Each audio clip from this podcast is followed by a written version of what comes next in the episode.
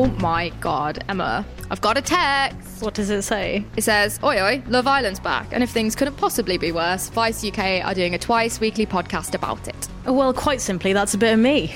We're really excited to announce Vice does Love Island, which will be the best and most loyal source of unofficial, non ITV affiliated Love Island chat for the duration of season 5. We'll be here every Tuesday and Friday to discuss the shaggers and shag knots of our favourite redeveloped Mallorcan car park. I'm Emma Garland, I'm a features editor at Vice.com. And I'm Lauren O'Neill, I'm a staff writer at Vice.com. And we'll be joined later in the series by our co hosts, Vice staffers Nana Baah and Ruby Lott-Lavigna, as well as special guests throughout. We'll be here on the 4th of June for our very first episode after the premiere on the 3rd. See you then, babes.